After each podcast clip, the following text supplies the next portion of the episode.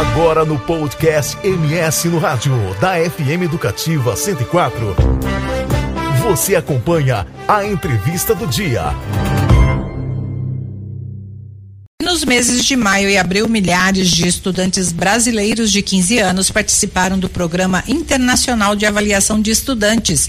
Realizado a cada três anos, o PISA é uma iniciativa da Organização para a Cooperação e Desenvolvimento Econômico e permite que cada país avalie os conhecimentos e as habilidades dos seus estudantes em comparação com os de outros países. E também é importante guia para a formulação de políticas e programas educacionais que melhorem o aprendizado, além de avaliar o desempenho em leitura, ciências e matemática. A novidade deste ano foi a avaliação das chamadas competências esperadas para o século vinte e um. Foi aplicado um teste de pensamento criativo para saber a capacidade dos alunos de arquitetar ideias e soluções originais. Justamente sobre essa novidade, a gente conversa agora com a professora e mestre em educação, Rosemary Nantes. Bom dia, Rosemary. Bom dia, Luísa. Bom dia, Tiago. Bom dia, professora. Bom dia aos ouvintes. Professora, há um aumento eh, do interesse mundial nas chamadas competências do século vinte e um e, e essa inclusão nos sistemas educativos. São competências como pensamento criativo, criatividade, investigação e pesquisa, eh, autodire- autodireção, pensamento sistêmico, entre outras. Eh, as nossas escolas estão preparadas para desenvolver essas habilidades? Então, Heloísa, é, ela já vem se preparando, né? Se a gente pensar nas escolas, é, você fala numa escola como um todo, né? Nós temos a rede privada, a rede municipal, a rede estadual, mas elas já vêm discutindo esses temas, é, preparando, trazendo formações nesse sentido. Então, a gente vê é, as redes preparando para É, seus professores para desenvolver projetos, pesquisas, é, nós vemos é, formação de gestores nas áreas de pensamento computacional, né? Então as escolas elas vêm avançando nesses pontos de, de pensamento e de demanda para o século vinte e um.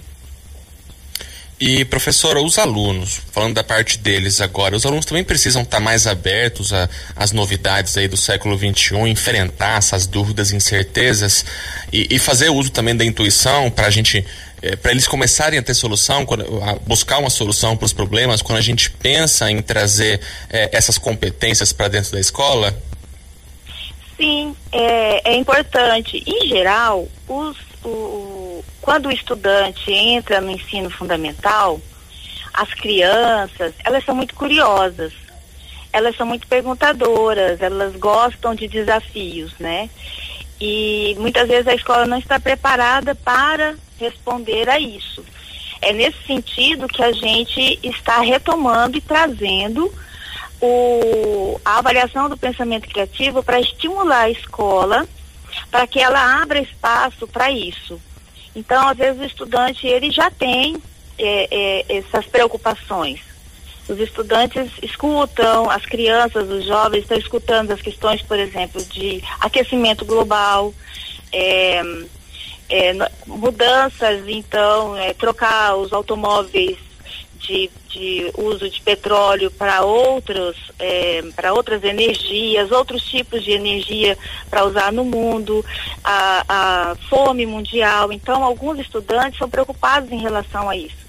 E é nesse sentido que a escola deve incentivar, então, as discussões por meio de pesquisas, por meio de projetos e de ambientes que propiciem que essas ideias possam surgir, Ideia, é, problemas próprios da escola, do contexto da sua cidade, do seu bairro. Então a gente vai começando por discussões mais reais e próximas a, ao estudante, para que ele possa trazer ideias e amadurecer essas ideias.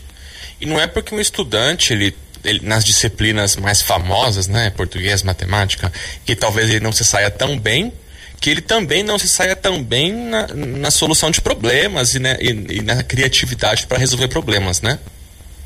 É, em geral, nas pesquisas em relação a, ao pensamento criativo ou à criatividade, é, eles destacam dois pontos essenciais, né? é, um envolvimento com o tema, com uma área do conhecimento. Então, muitas vezes o estudante ele está envolvido, é, vamos dizer assim, na área da biológica. E ele estuda, ele lê, ele tem muitas informações. E a partir desse conhecimento, ele começa a pensar em soluções, a pensar em problemas mais pontuais. Então, a descoberta de alguma coisa pode remeter a outras soluções, a outros pontos, né? Por exemplo, recentemente é, descobriram uma bactéria que digere plástico, vamos dizer assim. Então, quer dizer que a pessoa se envolveu a tal ponto na área das ciências biológicas, conheceu e descobriu essa bactéria e aí pensou onde poderia ela é, atuar. E aí percebeu que poderia atuar, então, é, na, dissolvendo plásticos. Então, é nesse sentido que muitas vezes o estudante, para ele ter esses insights de soluções de problemas, ele precisa estar envolvido em alguma área ou domínio do conhecimento. Professora, é, durante muito tempo é, as escolas, né, elas não privilegiavam muito essa questão da, da, da criatividade, né? Esse processo de, de mudança, é, é, a senhora acha que, que é, é um processo que leva um pouco mais de tempo? As escolas estão preparadas para para ter essa chavinha, de mudar essa chavinha? Então, é, os estudos referentes à criatividade, elas iniciaram no, na década do século vinte, na década de cinquenta, isso nos Estados Unidos, é, e aí elas foram se ampliando.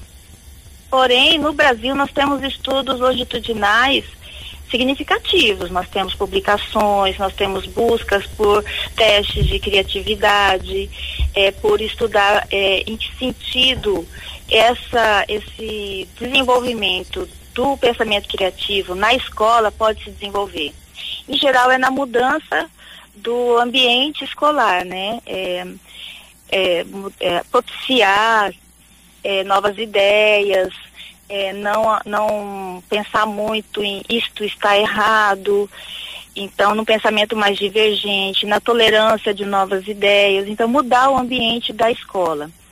É muito interessante que o PISA traga esse, essa avaliação do pensamento criativo, porque isso vai estimular que as nossas escolas é, propiciem esses ambientes criativos, esses momentos, é, possibilite novas estratégias para desenvolver esse pensamento criativo.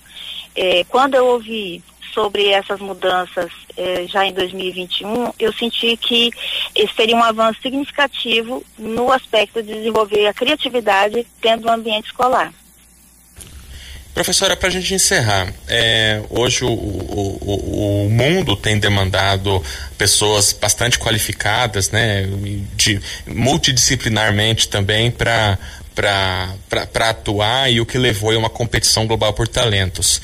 É, a partir aí de um formato, de um método educacional que privilegie também a criatividade na hora de resolver problemas, é, a gente está começando a formar estudantes multitalentosos?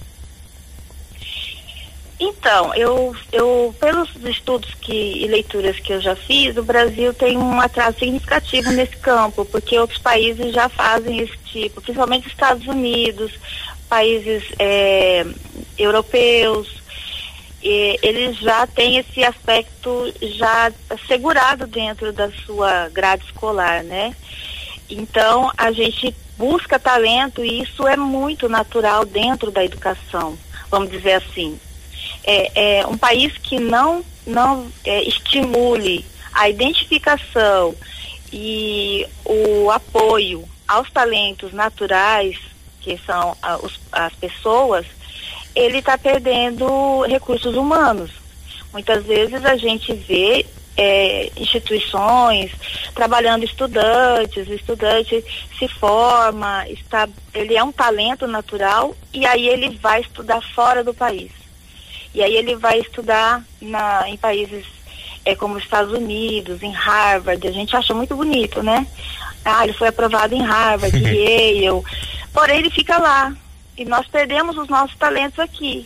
Ele vai desenvolver pesquisas lá, ele vai levar é, conhecimento para lá, vai desenvolver remédios, é, patentes para outros países, e nós vamos perdendo os nossos, os nossos talentos aqui no Brasil, porque isso é, necessita de investimento. Investimento nos anos iniciais, ensino médio e principalmente no ensino superior, pesquisas e tudo mais. Então a gente precisa é, de reservar verbas, é, é, financiar tudo isso para que a gente mantenha os nossos talentos no Brasil, para que isso também reverta como conhecimento do nosso país. Tá certo. Agora, para quem está acompanhando o M S no rádio, sete horas e quarenta e dois minutos, nós acabamos de conversar com a professora, pesquisadora e mestre em educação, Rosemary Nantes. Professora, muito obrigado pela, pelo tempo que a senhora disponibilizou para a gente aqui do M S no rádio e um excelente fim de semana. Eu que agradeço a oportunidade e um abraço a todos aí. Até obrigado, mais. Obrigado, professora. Você conferiu a entrevista do dia no podcast do M S no Rádio, da F M Educativa cento e quatro.